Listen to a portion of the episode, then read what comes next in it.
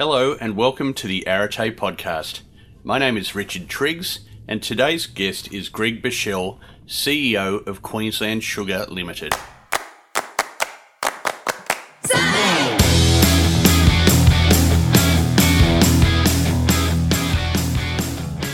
Welcome to another episode of the Arete podcast. It's great to have you along. For those who haven't listened before, let me briefly introduce myself and the Arete podcast to you. Uh, I'm the owner of Arete Executive, which at the time of this recording is uh, almost seven years old. We are based in Brisbane, but we work for our clients nationally, recruiting CEOs, senior executives, and non executive directors. And we offer a range of recruitment solutions which are significantly more affordable than traditional executive search. So I'd welcome the opportunity to have a chat to anybody that may have any requirements within their business, either now or in the future. The Arete podcast was created to allow me the opportunity to interview some senior people within the Australian business community to enable those who have aspirations to accelerate their career to their fullest potential, to listen to those who have walked the path before them, and potentially pick up some great ideas that they can apply themselves. And so, over the course of this podcast, I'll be bringing a wide variety of people to you, including today's guest, Greg Beashel. So let me introduce Greg to you now before we get into the conversation.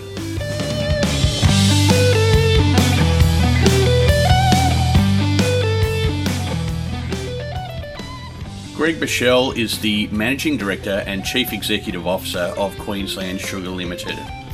Greg joined QSL in June 2000. Prior to being appointed as their Managing Director and Chief Executive Officer in February 2012, Greg was responsible for QSL's operations, including port terminal management, capital and maintenance management, shipping operations, chartering, and trade finance. Before joining QSL, Greg spent seven years with CSR in a range of roles including operations, sugar marketing, hedging, and trading. He has extensive experience in sugar refining and a strong understanding of customer perspectives and requirements. Greg has a Bachelor of Chemical Engineering with honours and is also a graduate of the Australian Graduate School of Management's MBA Executive Program. He is also a graduate of the Australian Institute of Company Directors. Greg's married and he has two teenage boys, and uh, in his leisure time enjoys a wide variety of sports, both watching and playing. Enjoy this conversation with Greg Beashel. So, Greg, thanks very much for uh, taking the time to uh, have a chat to us on the Arete podcast. Uh, for those people who aren't familiar with uh, QSL, maybe just uh, set the scene by telling us a little bit about uh, Queensland Sugar Limited and, and your role here, please. Oh, thank you. It's my pleasure to join you. it's QSL's a marketing and logistics company. We export around 3 million tonnes of sugar per year. just to give you bit of perspective, it's worth about $1.5 billion, depending right. on the sugar price. Okay. And we operate six ports up and down the coast where mm-hmm. we export sugar from. We can store about uh, half the total sugar crop, you know, about two, two and a half million tonnes of storage warehousing. And the reason we do that is most sugar is produced in the southern hemisphere in the world. Mm-hmm and it's all produced in the second half of the year. Right. So if you store it and sell it later on, you get a better price. Right. Okay. Sure. And uh, and so as the uh, the CEO here, give us a, a bit of a view of the uh, the breadth of your responsibility in terms of headcount and and those kind of things. Uh, QSL doesn't have a lot of staff. We've got about 160. So for a 1.6 billion dollar company, it's a fair bit of financial sure. responsibility per employee. Absolutely. Uh, we're an industry-owned company. Uh, it's a private company limited by guarantee. Mm-hmm. Uh, so we're owned 50% by sugar millers and 50% by sugar growers. Okay. Uh, and we effectively sell the sugar uh, put it through our logistics system, take our costs out, and then pay whatever money's left over as a sugar price okay. to the industry. Yep. Of course, it's a bit more complicated than that. There's sure. a whole lot of uh, complicated hedging uh, instruments that we allow our members to use, uh, depending on their view of the market and what risk management they want to take around their business. Uh, there's a lot of tools they can use around setting the sugar price and the foreign exchange rate for their sugar exports. hmm Okay, great. And uh, and so the purpose of the Arete podcast is really uh, for uh, people who are in the broader um, business community who are aspiring to the role of CEO or non-executive director to really uh, get the opportunity to listen for, to some people who've uh, walked that path before them and get some insights into their career and uh, key achievements, uh, key milestones, etc. How I like to start is just really taking it right back to the beginning by having a bit of a chat about, you know, your young life and your family, your parents and brothers and sisters, and and uh, uh, you know those early years of your life. So why don't we start there? Yeah, well, that was a while ago. My formative years were spent in a country town in New South Wales, and I'm from a beef cattle farm Okay. originally. Yep. Uh, fourth generation. My brother's working on the farm with my dad now, Mm-hmm. uh, which makes him very happy. Uh, and I s- really enjoyed that. It was a, uh different perspective on life than I have today, that's for sure. But Sure. um, you know, they form you your early years, and I was a country boy. I liked horse riding and um, was into, um, you know, thought I might do something in the agricultural space at that time. Um, and yeah, it was a really great way to grow up in a country property, um, you know, not too close to town. How big was the town?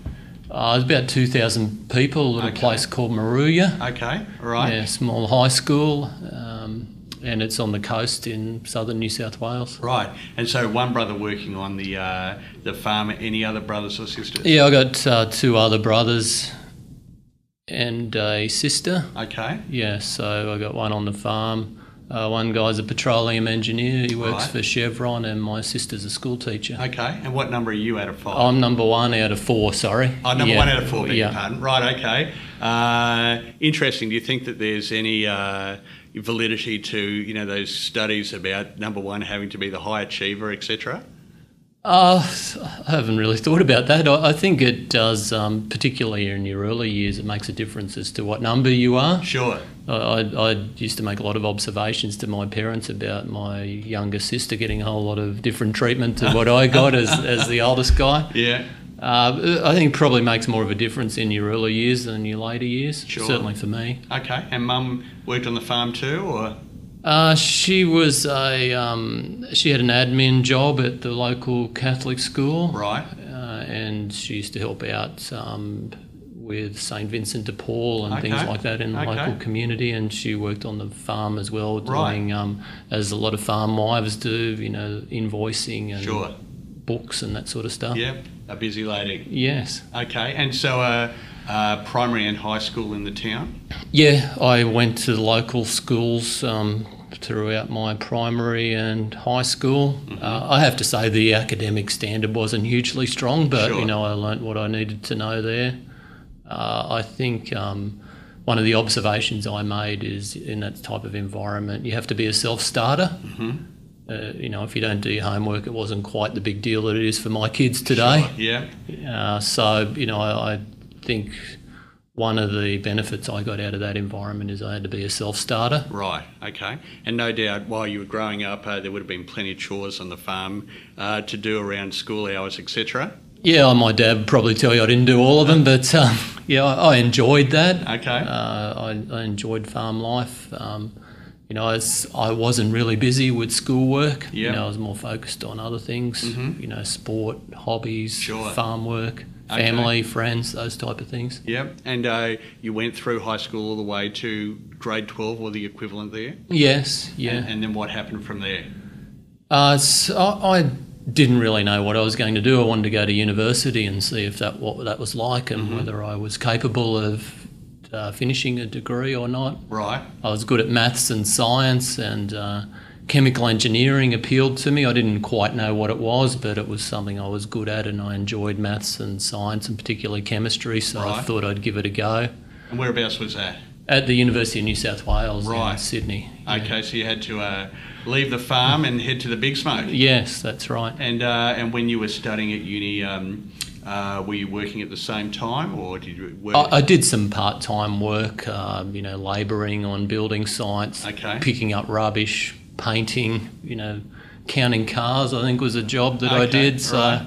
Yeah, I had had some part time work while I was going through uni, but I was supported by my family. I Right. didn't earn enough money to support all my living expenses And while you I was on at campus university. or uh, share with some mates? Or? Uh, I lived on campus for a year, and then uh, the last three years I was in share houses with friends. It was Right. a really great experience. Probably Sure. the best time of my life. Some of those uh, experiences I've had. Sure. Probably not suitable for going into in too much No, detail here, enough. but um, Uh, yeah. no worries. And so, um, uh, and so, once you finished your uh, Bachelor of Chemical Engineering, I know you did honours, so that's an extra year, isn't it? Uh, no, it wasn't. It was a four-year degree, and depending on your mark, you got awarded an Right. honours degree. Oh, I just scraped in there for Okay, honours, right. uh, so I was happy with that. Uh, and then I worked at the university for a year. I was working on a research project, Mm-hmm. um, looking at um, gas stoves and gas hot water systems and how they could be made um, more efficient and um, uh, less polluting. Okay. There's a problem at the time, you might recall, where there's um, some carbon monoxide poisoning happening from instant uh, hot water gas systems. in, Right. You know, flats and small houses typically had these things, and there was a couple of deaths around that. So uh, AGL put some money into a research project, Mm-hmm. and you know, I was one of the lackeys working on that, and I did some tutoring Okay. at the university as well. So I've had two jobs at the university for about a year. And were you an aspiring academic at that stage, or not really? Uh, I thought I was to start with, but um, I worked out later on it wasn't quite lighting my fire as much as other things might. Uh, so, whilst I enjoyed it and it was very challenging and interesting, uh, I wanted to join a, a company, Yep. a bigger company, Okay. uh, and use the skills that I'd learnt in my degree. And I wanted to run a big factory. That was my aspiration at Mm-hmm. Right. the time. Yeah. So that uh, so when you um, looked out at the market and you was that really for you job of choice uh, um, eventually running a factory or did you even at that time think that you had it in you to uh, potentially be a CEO in the future? Uh, I didn't think I had it in me, to be honest. Uh, you know, I, I lacked quite a bit of confidence at that time. I, I was confident about my technical skills because I'd got a lot of affirmation about that as I'd gone through university, and then by being asked to stay on and work on a research Sure. project, I, I drew some confidence from that. Uh, frankly, I thought the commercial world was something that, you know, I didn't understand and didn't have enough qualifications to understand. So I was really focused on the technical aspect of my job and operationally running a factory rather than, you know, looking after the P and L or anything like that. Okay, and uh, you know what sort of factory would have been sexy to you back then? You know, if you'd uh, had to look at a particular organisation and say, "Yep, that's my uh, in my dream organisation," what lit your fire then? At the time when I went through university, there was still a couple of cadets around. So mm-hmm. big companies sponsored um, people to go through university, and I mm-hmm. always thought, gee, I'd love to be on one of those cadet programs. Right. And some of the bigger companies like Shell and CSR and BP probably mm-hmm. for chemical engineers had programs uh, to continue your education and training after you left university. So I was lucky enough to get a job with CSR and I was on a graduate program with them and I continued my training after I left university. So I was, I was really pleased to get that job. It was it was my dream job at the Right. time. I, I didn't think I'd get it. I thought I'd stuffed it up at the interview. Mm-hmm. Uh, but yeah, I was, I was really happy when I was offered that job. And so uh, I started my career at James Hardie, and I remember that. Oh, okay, you were, you're the competitor of CSR. uh, and so, um, was it one of these programs where you spent sort of three months in a particular division and you gradually worked through the various uh, different um, areas of the business? Yeah, well, I, I was um, started the graduates in the sugar division. Started over in a small factory in Perth. It's since been closed down. So, but you you kind of couldn't do too much damage over there. It Right. wasn't that big, and Yeah. there was only I think we're only producing about eighty tons of sugar per shift. Mm-hmm. So Australia consumes about a million tons of sugar per year. Mm-hmm. So just to put it in perspective, it wasn't that big. Yep. Uh, it was a great place to learn, and uh, the managers and staff there uh, were used to training graduates. Okay. And you went around to the different parts of the business and basically learned how to do every job at the at the site. hmm And over what period of time was the cadetship? Uh, s I was at that factory for about three and a half years. Okay. And uh, it was pretty much a training role. Right. Most of that time. You Yeah. know, I did some useful stuff towards the end. Sure. Uh, but um, it was pretty much on a. I wouldn't call it a formal graduate program for that whole time, but Okay. I, I was I was learning that whole time. And were there particular things you did during that period that uh, really got you excited more about moving into the commercial elements of a business? Uh, no, I wasn't that involved in the commercial stuff then. It was more around uh, designing pieces of equipment and installing them, managing shifts, um, getting involved in union issues, Okay. uh, making the factory more efficient, reducing energy consumption. Uh, some dealing with customers, and I really enjoyed the limited exposure I had to that. So yeah, I wasn't really that involved in commercial stuff. I wasn't selling any sugar at that point. Sure. Uh, but three and a half years there in Perth, and then what happened after that? Uh, it's the company moved me to Melbourne, Okay. a much bigger factory in Melbourne, and I was a shift manager, uh, and I did some other technical type roles there. Uh, so um, I was there for a couple of years, and then the commercial stuff happened. I, I got offered a job in the export marketing group of Okay. CSR. And so, how did that come about? I mean, how do they find a guy who's working in a very technical uh, engineering role within a business and, and put that kind of opportunity in front of him? Uh, it was lucky for me. I, I didn't seek out that opportunity, but there'd been a history in the company of chemical engineers who'd been through the graduate program and um, done a couple of years at a bigger factory to join the commercial side of the business uh, and use their skills a little bit by handling some customer complaints around Okay. export sugar and things like that and get involved in the uh, commercial side of, of the business. And what do you think it was uh, about you that um, you know highlighted to them that no doubt there were many other people they could have picked? Why why did they pick you? Do you think? Uh, still trying to work that out. I think I was I was kicking a few goals technically. Okay. You know, any uh, I was very goal oriented, so I I was um, very motivated to uh, complete any project I was given. You know, I was really enthusiastic. I really loved the job, Yeah. and I think that you can see people who love Sure.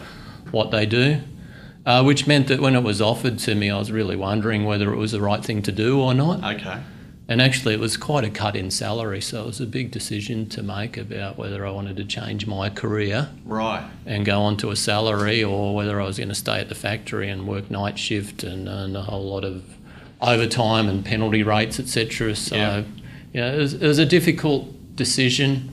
Frankly, I, I wanted to move to Sydney. I preferred to be in Sydney rather than Melbourne. It was where I spent my formative ye- years Mm-hmm. Sure. at university. So, Moved back into the share house. Uh, so yeah, I, I think that was the that was the thing that um, sealed the decision, rather than you know anything about changing career. It was uh, this is something new. I'll see how it goes. Right. It's in Sydney. I'd rather be in Sydney than Melbourne, so Yeah. I ended up there. Right. Okay. And so by that stage, you were what about five years into your seven years with CSR?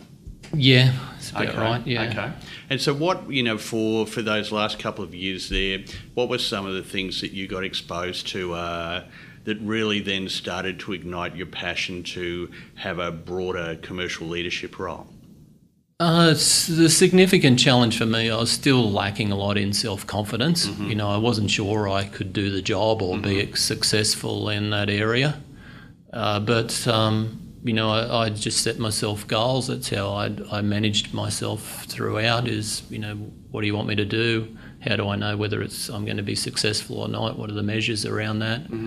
Uh, and you know, as as I got things done, I I got more confidence. But it really wasn't until I enrolled in an MBA degree supported by the company at the Australian Graduate School of Management. And I drew a lot of confidence out of that. I was I was pretty strong academically, uh, and I found that it, you know I had a bit of a natural um, flair for some of those uh, commercial subjects like economics and accounting and even marketing, and that gave me a lot of confidence at work. And do you think that uh, looking back now, uh, you were sort of self aware that confidence was an issue for you? Uh, not as much as I should have been. Okay. and uh, no one was really bringing it to my attention as well Right. because they, pr- they probably weren't seeing it outwardly. They were Yeah. probably seeing quite a confident guy, Okay. Yeah. but um, you know, in, myself, I wasn't confident to, um, you know, certainly manage myself as I do now, and um, you know, I. I wasn't sure enough about whether I was up to some of the challenges I was given or not, and it's you know it was only through success that I drew confidence, and you know by getting a qualification behind me in the commercial space, that um, you know I, I think I I came to terms with that confidence issue that was probably holding me back a bit in my earlier career.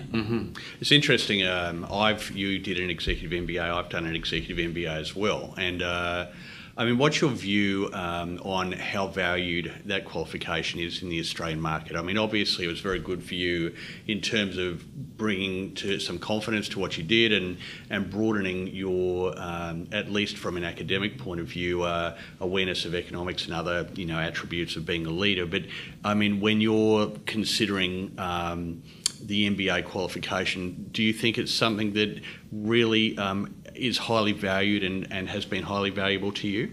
Uh, I think it's probably been more value to myself in terms of uh, having confidence that I can uh, that I can be really competent in that space than uh, someone looking to employ me might um, might think about it. You know, when when I look at others, when I'm employing people at QSL, for instance, I'm more interested in their work experience and what they've done than what qualifications they've got.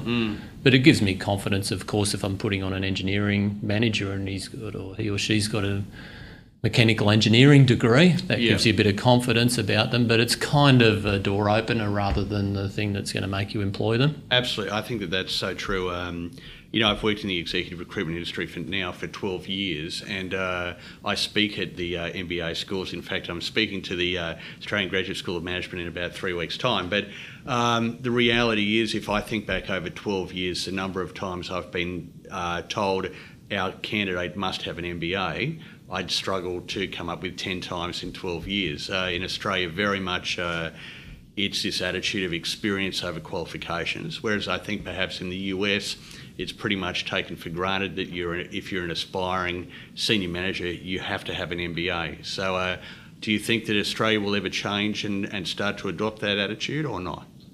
Uh, frankly, you know, for senior management jobs here, you get that many people applying that you've you've got to, you know, put some gates in place. Sure. And you know, for instance, the example I used before, an engineering manager, Yeah.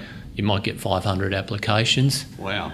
and the only way to cull through them is well, let's get someone with a degree. Maybe that maybe some of those 500 of mm. uh, are going to be better engineering manager than the one with a degree, but mm-hmm. you know, I, I'm just not able to manage that. So you know, Yeah. I'll I'll use that as a gate opener, and I think mm. that's probably the way it works for most companies in mm. Australia, and even you can probably.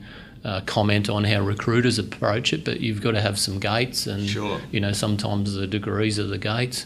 Yeah, I, I, I talk about it in terms of uh, you've got to find reasons to say no. Yeah. Uh, when it particularly, you know, when you're getting massive response rates like that, uh, to get it down to a manageable level, uh, those are the kind of things that just have to be done in order to. Uh, be able to satisfy uh, the uh, the candidate pool, but anyway, coming back to your situation. So, um, uh, you um, when you were doing your MBA, uh, were you at the same time leading teams of people, or was your role fairly autonomous? Uh, I had a pretty autonomous role, but I'd previously led reasonably big teams of people in my uh, operational job. Uh, and that probably helped a bit because I could um, manage my own time a lot better when you don't have a lot of people reporting to you. Sure. You know, you, you've, you're um, you're more in control of your time and managing the work that you've got to do. I found so. You know, I think that was quite a blessing as I was doing my MBA degree. You know, we'd just started a family, my Yeah. wife and I, so you know, a lot of my time at home wasn't my own, and I wanted to make sure I had a good balance between work and life. Mm-hmm. And um, you know, doing uni work on the train and getting to work early in the morning and um, getting assignments done was, you know, some of the ways I used to manage that. Mm-hmm. And at what point did you start to think uh, time for a change and uh, the eventual move to QSL? Uh, again, that just came along. I, I, haven't done a lot of career planning, so right. I don't know if that's a good or a bad thing. It's just the way it's worked for me, as opportunities had been presented on a platter, really, rather mm-hmm. than me seeking things out. Uh, at the time the QSL opportunity came up, I was looking to move overseas. I was going to join a sugar trading company in okay. London. Yep. I was interested in the sugar market and um, the world of importing and exporting of sugar. Uh, but uh, QSL was being formed. CSR and the Queensland Sugar Corporation were merging their operations into the one company. Mm-hmm. And there was a lot of challenges around that. And um, the guy who was looking after operations at the time, uh, he didn't want to move to Brisbane. Uh, so there was an opportunity opened up there. And given my previous operational background, I mm-hmm. joined QSL as the general manager of operations. There was almost uh, a uh, sponsored move um, from your current employer. Yeah, I was a seconded employer right. employee to QSL from CSR for my first couple of years in okay. the company. Right. Uh, then it just got too complicated because I was having a lot of commercial dealings with CSR and I was an employee of theirs. So, you know, I was having to get my own staff to look after those matters and right. I couldn't be involved in them myself. So it just became easier just to work directly for QSL. Mm-hmm. And over time, I took on more responsibility. I was initially looking after the supply chain, uh, and then we have a ports business, and the guy looking after that left, and um, the supply chain and the ports management position were merged. So okay. I took on some more responsibility after the first couple of years at QSL. Okay. And so by that stage, uh, MBA is well and truly behind you, I imagine. Yeah, it was. Um, I was still tr- struggling with some of the confidence issues, though, mm-hmm. uh, particularly around uh, presentation skills. Mm-hmm. You know, I had a real strength for um, you know one-on-one communication and small group communication that had got me by. Mm-hmm. Uh, and we'd done union negotiations at QSL and made some quite big changes in the way we work with our workforce. But presenting to bigger groups was something I still wasn't confident in.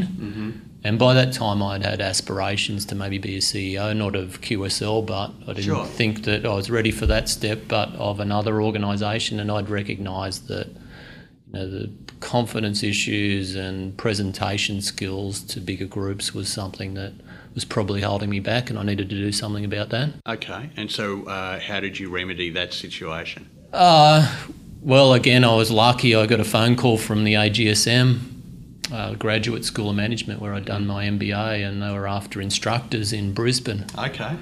Uh, and they they wanted someone to instruct in marketing, which you know I'd I'd done a bit of marketing, but you know I was certainly no expert in it. Mm-hmm.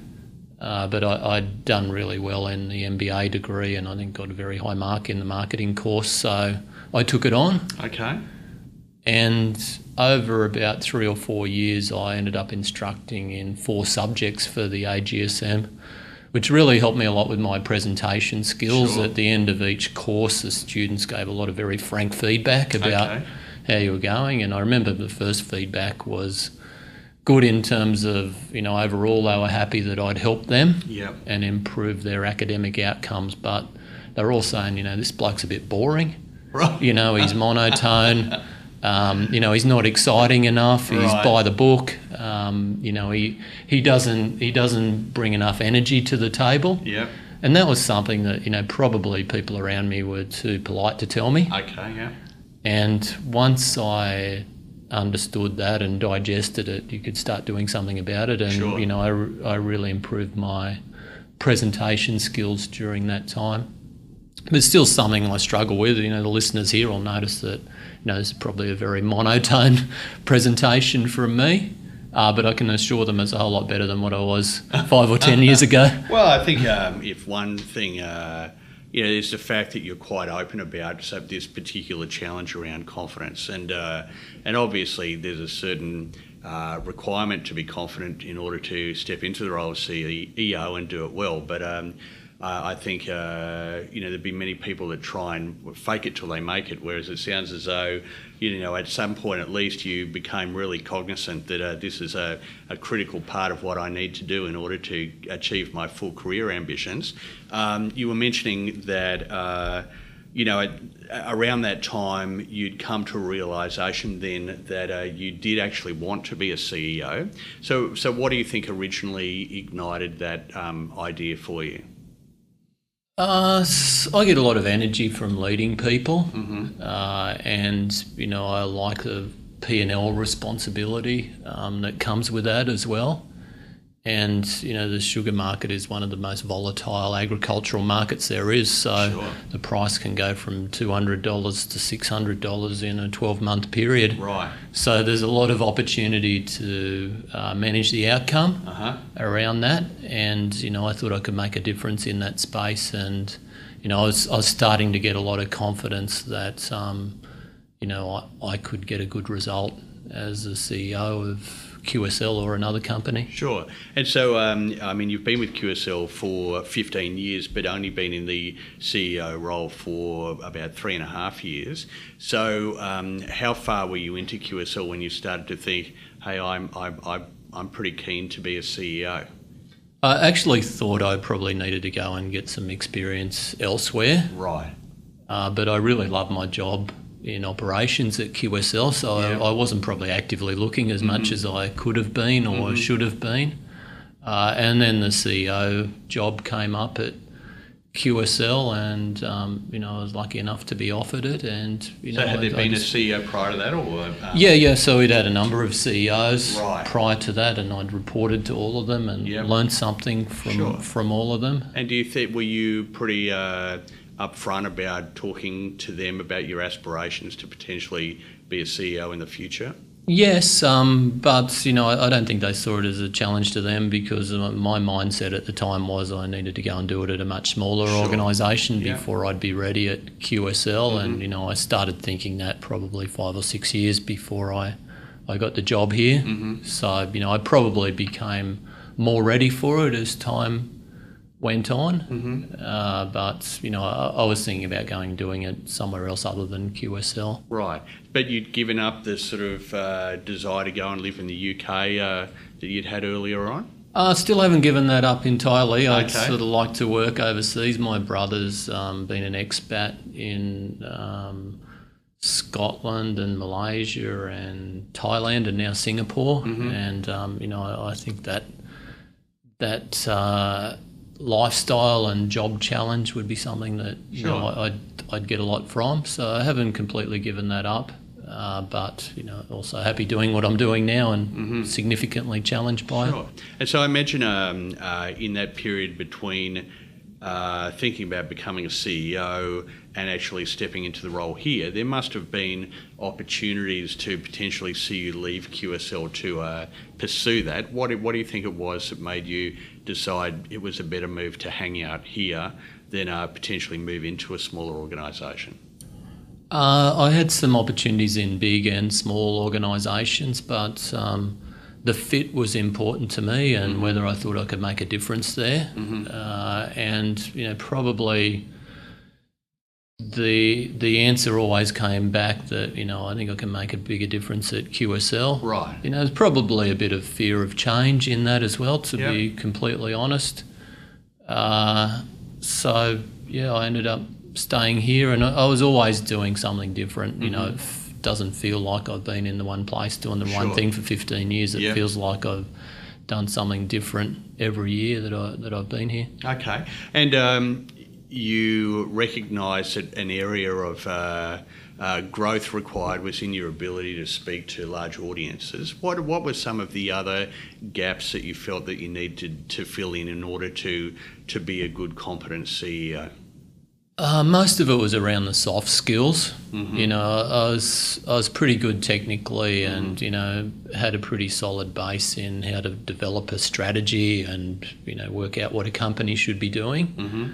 Uh, but frankly, I, I, didn't know enough about how to get it done. Right. And how to involve people in the process so they felt part of it. So yeah. that that was the learning opportunity for me that I was only really partly awake to. Okay, and so uh, did you take any kind of formal training in that regard, or how did you upskill yourself? Uh, a little bit of trial and error, to be honest, and a little bit of you know critical thinking about what had worked and what hadn't worked mm-hmm. before. Mm-hmm. I had some good people around me as well who mm-hmm. were giving me some good feed- feedback about things like, you know, you're not empathetic enough, you're too hard, um, you're setting goals that we don't understand. You know, the people working for us aren't hearing from you enough. You know, mm-hmm. that's some of the messages I was getting back from people. Mainly from uh, your the more senior people in the business. Yeah, or? so the, the people reporting to me were very honest with me about okay. you know yep. how I was going and what my strengths and okay. weaknesses were. Was that through a sort of a 360 degree feedback mechanism or more informal? Uh, all sorts of mechanisms. Right. Okay. Yeah, I really value feedback, and I think people see that I'm quite open to it and take it on board and do mm-hmm. something about it, mm-hmm. and you know I'm open about my strengths and weaknesses and mm-hmm. what I'm working on. Sure. So, yeah. you know, I find people are reasonably comfortable to share those sort of observations. Okay. And it's a two way street, right? I like to be honest with people yeah. about where I see them and how they might be able to improve themselves. So, I imagine sometimes, you know, uh, it must be a bit hard to uh, uh, receive some of those truths or some of that feedback. It can't always be easy to be told those kind yeah, of things. sometimes it takes you a couple of weeks to take some of it on board. Right. And when you hear it from a few different sources and you know that they haven't been colluding, right. you know, you, you, you don't have a choice. Yeah. Uh, but to, to take it on board. I think it's also you got to get the right mix of positive and negative sure. messages. I think yeah. sometimes with people you can really mm. focus on mm. their areas of weakness or their areas for improvement without recognizing the things that they do well. Mm-hmm. And in hindsight now, looking back on that, how much of that do you think is uh, because you grew up on a farm in a small country town and uh, the kind of environment that was versus perhaps if you'd grown up in the city, um, do you think that that had much of a bearing not only on you know your your skills in those softer areas, but also your ability to take feedback and, and change and adapt? Yeah, I think it um, does come a bit from those formative years. Uh, that um, you know, I, I, certainly wasn't overconfident, so I was looking for feedback and for people to help me along, mm-hmm. and I was really open to it. Mm-hmm. Uh, and yeah, I think part of it yeah did come from those formative years. Okay, and um, and did you have any uh, formal mentoring or executive coaching or anything like that? Uh, nothing formal. Um, you know, I, I did quite a few courses and mm-hmm. was involved in you know a lot of one-on-one interaction with you know mm-hmm. very impressive senior people who you know mm-hmm. I still stay in touch with a few of them. Uh, but you know I, I, I really found I what worked for me was mm-hmm. something simple. Mm-hmm. Uh, you know what also worked for me was you know I was I was really keen to form my own views about things. Mm-hmm. You know I I I was critical of uh, those around me who I saw when they were asked about, you know, for instance, what do you think about the sugar market? They'd repeat word for word what the Cargill report had said overnight. Right. Whereas, um, you know, I didn't think that sort of approach added much value. Mm-hmm. I, I, for instance, used to read three or four reports, work out what the facts were, and then come up with my own view. Right. Wasn't always right, but sure. um, you know, I encourage that in the people around me now that you know, it's really important to form your own view about things and mm-hmm. not be a parrot for, mm-hmm. you know, what someone else is saying. Mm-hmm. And I, I, think that's that's a good way to grow and develop. Mm-hmm. And so um, you stepped into the uh, role of CEO in 2012.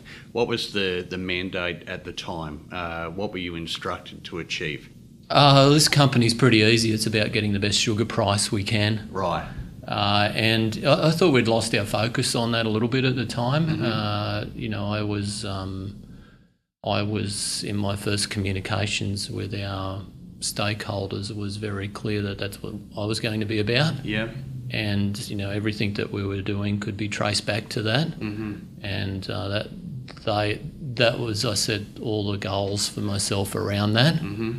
And you know, I, I, wanted to make it simple. I, I think uh, some people people make sometimes people make strategy too hard and they go away on strategy re- retreats and everyone tries to show each other how smart they are sure. and what a great academic strategy they come up with and they lose sight of um, you know some of the implementation issues mm-hmm. about mm. how are people ever going to understand this right uh, how are they going to be convinced that it's a good thing to do um, and how are they going to work out what they can do uh, to get on board and make it happen.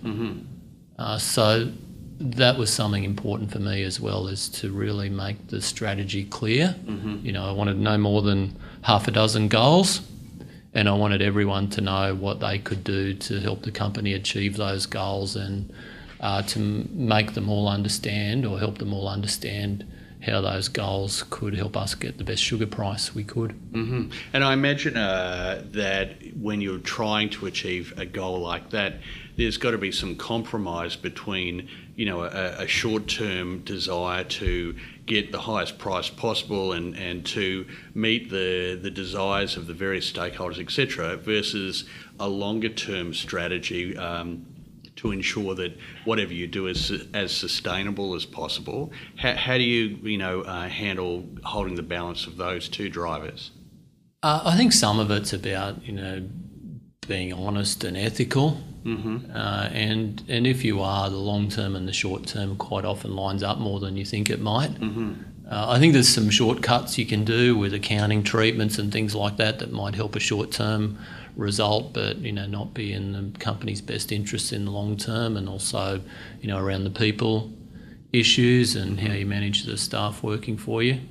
Uh, but you know, I, I always try and keep a long term focus, and it's about long term value and sustainability. hmm And uh, interesting, you talk about you know you have a view on what strategy should be like, simple and uh, and and fairly transparent in uh, transparent in terms of a, a small number of goals. I imagine that that requires quite a strong um, cultural imperative in terms of how you drive that culture through the business to get everybody on the same page in that regard. What are some of the things that you've done in in that space um, in order to achieve the outcomes you've been wanting to? Uh, I think while I say it's simple, you've got to involve a lot of people in it. Sure. So uh, we, we have a process here where we ask everyone in the business, not the broad question about what do you think the company's strategy should be, Yeah. but you know what do you think we could be doing to improve? You know mm-hmm. what are some of the important issues about the organisation you observe, and some leading questions around that. So we mm-hmm. get input from a whole lot of staff, and then we have a bigger what I call our leadership team mm-hmm. come together and formulate the strategy and you know you get ideas from a wider group. Those people have all been involved in one-on-one discussions with everyone in the organization uh, and the added benefit is they understand what you're trying to do when they come away and they've been part of it. Hmm And so, three and a bit years in the role of CEO now, if you had to hang your hat on one key achievement in that time and say, this is a really good example of, you know, um, why I'm good at my job, you know, what would that be? Uh, I don't take a lot of individual credit for anything here because to me it's um, you know I can't do anything without Sure. the team around me. But uh, we've outperformed the average market in every year I've been in the job, Mm-hmm. and it's something that's not easy to do. In the last I think six or seven years, we've done it in five of those years. Mm-hmm. So you know that's that's what I judge the overall effort by Sure. is outperforming the average market. And of course, we're not going to get it right every year, Mm-hmm. but so far every year that I've been in this job, we have, Mm-hmm. and you know that's been our goal. Mm-hmm. So I've been really happy with that, but. I, I don't take a lot of individual credit for that. I, Mm-hmm. I see it as a team effort and couldn't have done it without those around me. Sure. I mean, uh, it goes without saying that uh, you need to have uh, people in the team to enable you to achieve what you want. But if, when you think about, you know, your role as CEO, I mean, that's quite a significant achievement to uh, consistently be outperforming. Um, other than what we've already discussed, what do you think were some of the critical things that allowed you to get those outcomes? Uh, I think it's around the strategy development and implementation, and um, I think a lot of companies are good at coming up with really smart strategies, but getting people on board with them and motivating everyone to implement the strategy, I think, is where some fall down, and I'd experienced that myself um, in my earlier career. So we, we had a process here where people were first of all involved in formulating it, and then we had uh, performance contracts with everyone in the organisation, including our EBA employees, where they get Yep. paid an incentive if we get the strategy done. Uh, and it's really set out in clear terms for everyone here about what their job is Mm-hmm. to help the company be successful. Okay, interesting. Um, uh, I find it fascinating. I've had uh, quite a number of these conversations now. Uh, there are some people who have been extremely clear about their career plan, and, and there are other people who it's kind of happened quite by happen chance that uh, they've ended up in, in the role of CEO. I mean, obviously for you. Uh, being self-aware and, and uh, getting a whole variety of education, both formal education in terms of your executive MBA and informal sort of self-driven professional development and so on. When you look to the future in terms of upskilling yourself for whatever is on the horizon, what are some of the things that are either you're currently doing or you're keen to do? Uh, I'd like to do a bit of career planning. Okay, sure. I think I can't rely on luck anymore.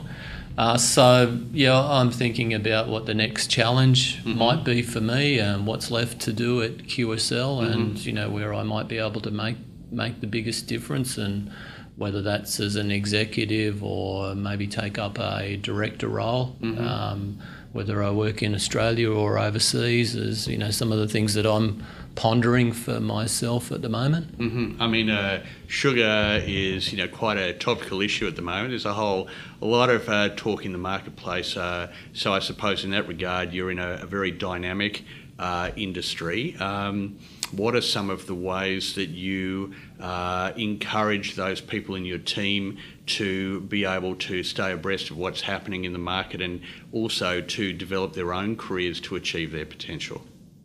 Uh, I don't really have to encourage people to find out what's happening in the marketplace. I find they're motivated to do that, and you know that fits in with what we need to be, what we need to do to be successful, and what they need to do individually to be successful. Uh, I try to, you know, my general management um, approach with the staff who report to me is uh, once a week I uh, get them to tell me what, what they've been doing Yep. and um, go through anything I can help them with or things they're struggling with and things that they've been successful about. And I I just find the conversation flows from there. Mm-hmm.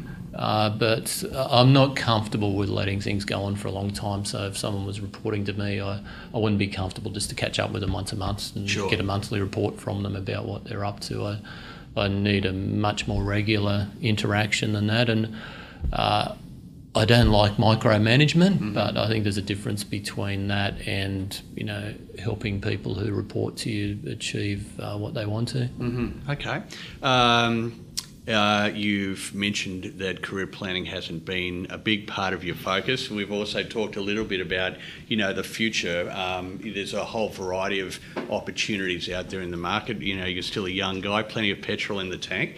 Um, so I suppose uh, I'm interested in what do you think are the kind of things that are important for somebody who is um, now planning their next move? What are, what are the things that you'll take into consideration if you plan to be, you know, more considered in terms of what's happening next? Where will you uh, start to generate your thinking from? Uh, to me, I've got to be doing something that I enjoy, and you know something that's got some aspirational goals around it that I know I can get done. Um, that's important for me. Uh, I think broadening skill base uh, is something that um, you know interests me, and I, I feel challenged by not just doing the same thing all the time. Uh, I think you know finding something you're good at and you enjoy is probably the secret to it. Do you lean on the board at all in terms of assisting you to um, develop yourself professionally? Do you uh, ask them for, you know, quite proactive uh, involvement in that? Ah, they give that to me whether I ask for it or not, uh, and I I find that really useful. Uh, but I, I probably rely on a you know my bigger network than you know feedback from just the board of directors here.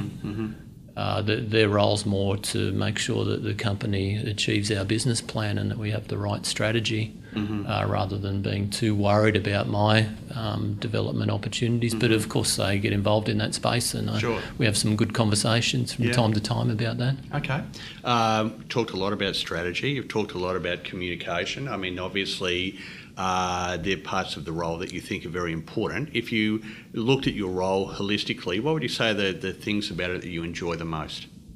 Uh, I really enjoy dealing with the staff here at QSL, um, particularly the operational staff out at our port sites. You know, that's the job I did before Yeah. becoming CEO. I've got to make sure I stay out of the kitchen with our GM of ops now and um, let him manage that space. But I, I really enjoy that interaction and uh, our shareholders. I like uh, interacting and talking to them. Sure. Um, so there's there's a broad range there. There's big corporates Mm-hmm. uh, like uh, Wilmar and uh, Bundaberg Sugar. And there's small farmers and big farmers, and you know I, I spend a lot of my time dealing with the shareholders or members of the company, as they're known in a company limited by guarantee like QSL, uh, and I really enjoy that part of the role. Mm. And what would you say are the parts of it you like the least? Uh, s- I leave the accounts up to our CFO. Right. Uh, so the nitty gritty of all of that, um, I, I'm not really involved in. Mm-hmm. Uh, of course, I'm interested in the outcomes and what we can do to influence that. Uh, I, I really hate gossip and um, people talking negatively about others. I, I just think that can be so damaging for an organisation. Something that seems so minor um, can affect people um, so much. Uh, I, I think it's really important to have a uh, positive relationship with unions representing employers, employees, and I've seen that work really badly in some parts of my earlier career, and um, that's something I don't enjoy when it's not working. And you know, we put a lot of effort into that at QSL to make sure that we've got good relationships there, and that the unions um, representing our staff really understand what we're all about and trust us um, as reasonable people and reasonable managers of staff. Mm-hmm. That's interesting. Uh, and uh, would you say that you've achieved good results in that regard? Uh, yes, I think one of the turning points was um, I just saw a huge disconnect where, you know, this is a trading company where, you know, some individuals can make a big difference to the bottom line and it's appropriate to motivate them with some financial incentive around their salary. Sure. uh, and that's normal in the in the corporate place. But I see a problem in an organisation where you do that for some and not others, and and I observed that you know our operational staff also do some really key things. If they don't load the ships on time and they get to the customers late or with the wrong quantity or quality of sugar on board, then that's a big problem. Sure. So why shouldn't they be rewarded for getting that done? Why shouldn't they be rewarded for maintaining the plant so that um, it's got good availability and we can uh, receive sugar from uh, our clients without delaying their operations and we can deliver sugar on time to customers. So uh, we've implemented some an incentive program with all of our staff where they're all motivated to help the company be successful. And that's been well received by the unions and and uh, you know your broader uh, community of stakeholders. They've recognised that uh, there's good upside from instituting those uh, kind of policies.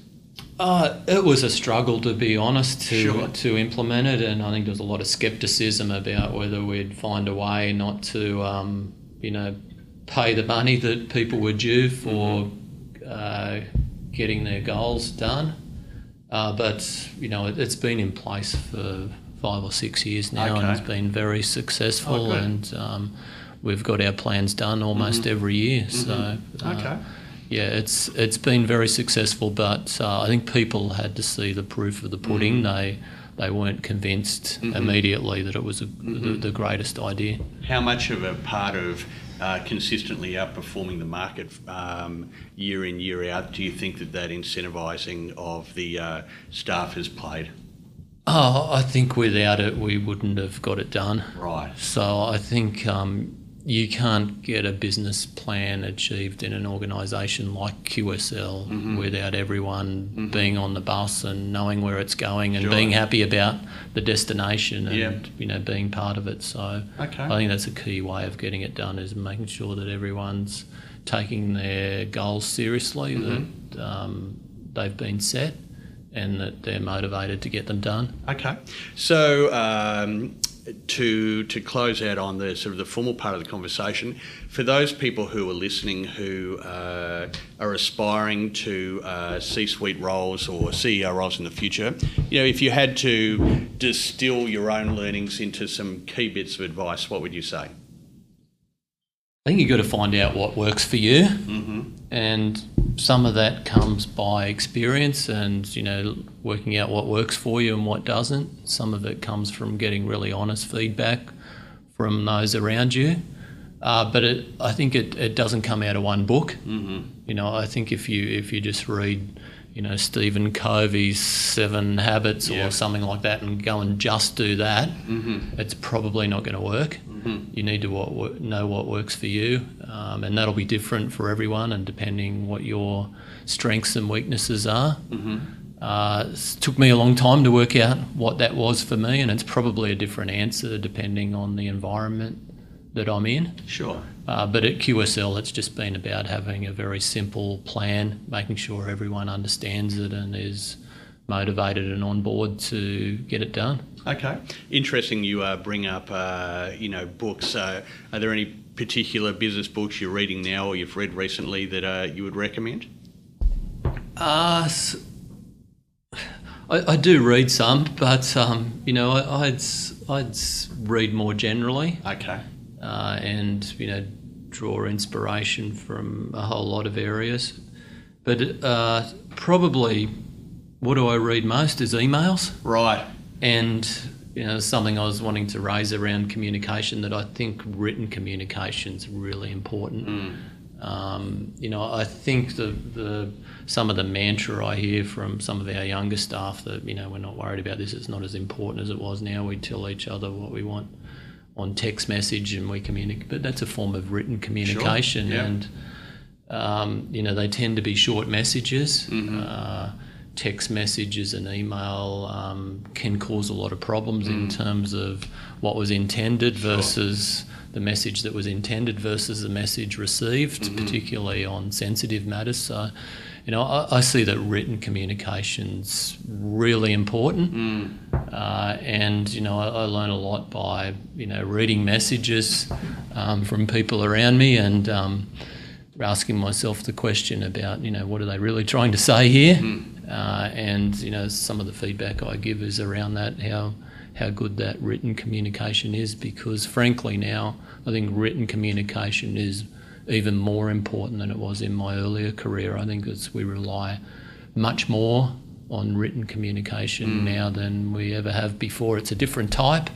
You know, it tends to be shorter, it tends to be more informal, but you know, it's it's more important as well because um, you know the intended message and the received message uh, is something that you know doesn't always match up. For sure. Yeah. No, look, uh, I couldn't agree more. Um, uh, years ago, I worked in an organisation, and my boss's mantra was "email is evil."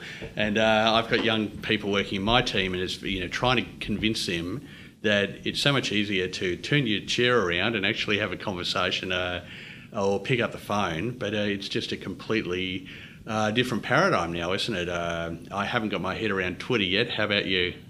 Yeah, I like Twitter. I, I read more than I write on Twitter, much Right. more. Uh, but I think uh, people do rely too much on email and text messages and cause a lot of problems, quite Mm. Sure, frankly. A lot of miscommunication happens because of that. And I, I also encourage people to talk face to face Mm. or on the phone more, particularly about certain issues where you're not of a meeting of mind with someone and you've got to Mm-hmm. Sort something out Yep.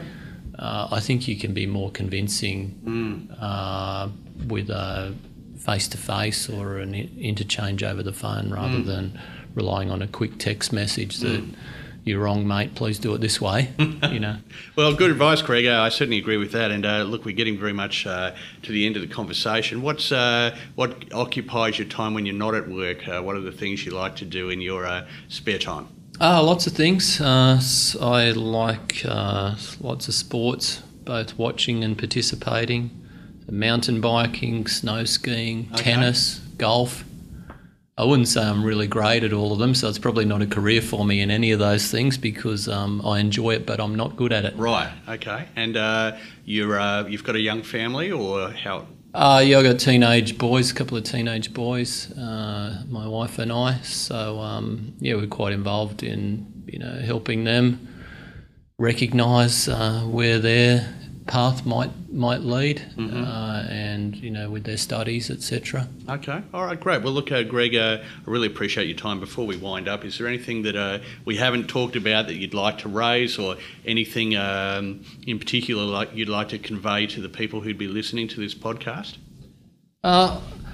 I think it's people can. There's there's been some stuff. I was just thinking about your previous question about uh, academic books that I've been reading. One of, one of the topics that's been in HBR and some other public publications is this idea of authentic leadership, Sure. and I, I really identify with that. I think particularly in Australia, we're really good at picking up when someone's being fake Right. uh, as we call it colloquially. And uh, I think um, one piece of advice I could offer to any aspiring CEO or aspiring manager is, you know, be true to yourself and be honest, um, because people will see through it very quickly if you're not. Mm-hmm. Absolutely. Well, Greg, thanks for your time. Enjoy the rest of your afternoon. I look forward to catching up again soon. Okay, great, Richard. Thanks for the opportunity. Okay. Bye bye.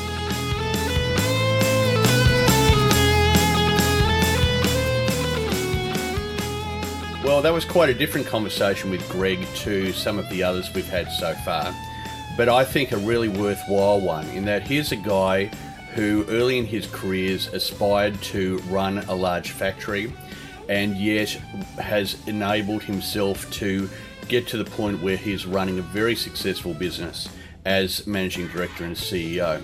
And one of the things that was quite refreshing is the fact that Greg was very open about the challenges he faced.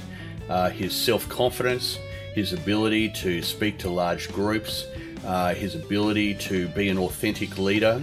And I think, whilst many uh, senior executives and CEOs would try and hide those areas of their uh, capability, Greg instead decided to wear it on his sleeve, and by doing so, was able to set the goals necessary to compensate for those weaknesses and still achieve great outcomes in his career. And I think that for people listening to this podcast, the fact that Greg was so real is particularly valuable because it gives you a sense that, you know, it's not an innate quality to be a CEO. These skills can be learnt, and weaknesses which potentially you think are inhibiting you from achieving your full potential uh, can be overcome by staring them uh, in the mirror and uh, working out the ways to upskill yourself and get those people around you to help you to overcome your own particular challenges. So I thank Greg for being so honest, and I'm sure the listeners will too. Thanks for your attention for another Arete podcast. It's been great having you here, and I look forward to uh, speaking with you again via this medium or face to face. In the meantime, have a fantastic week. Bye.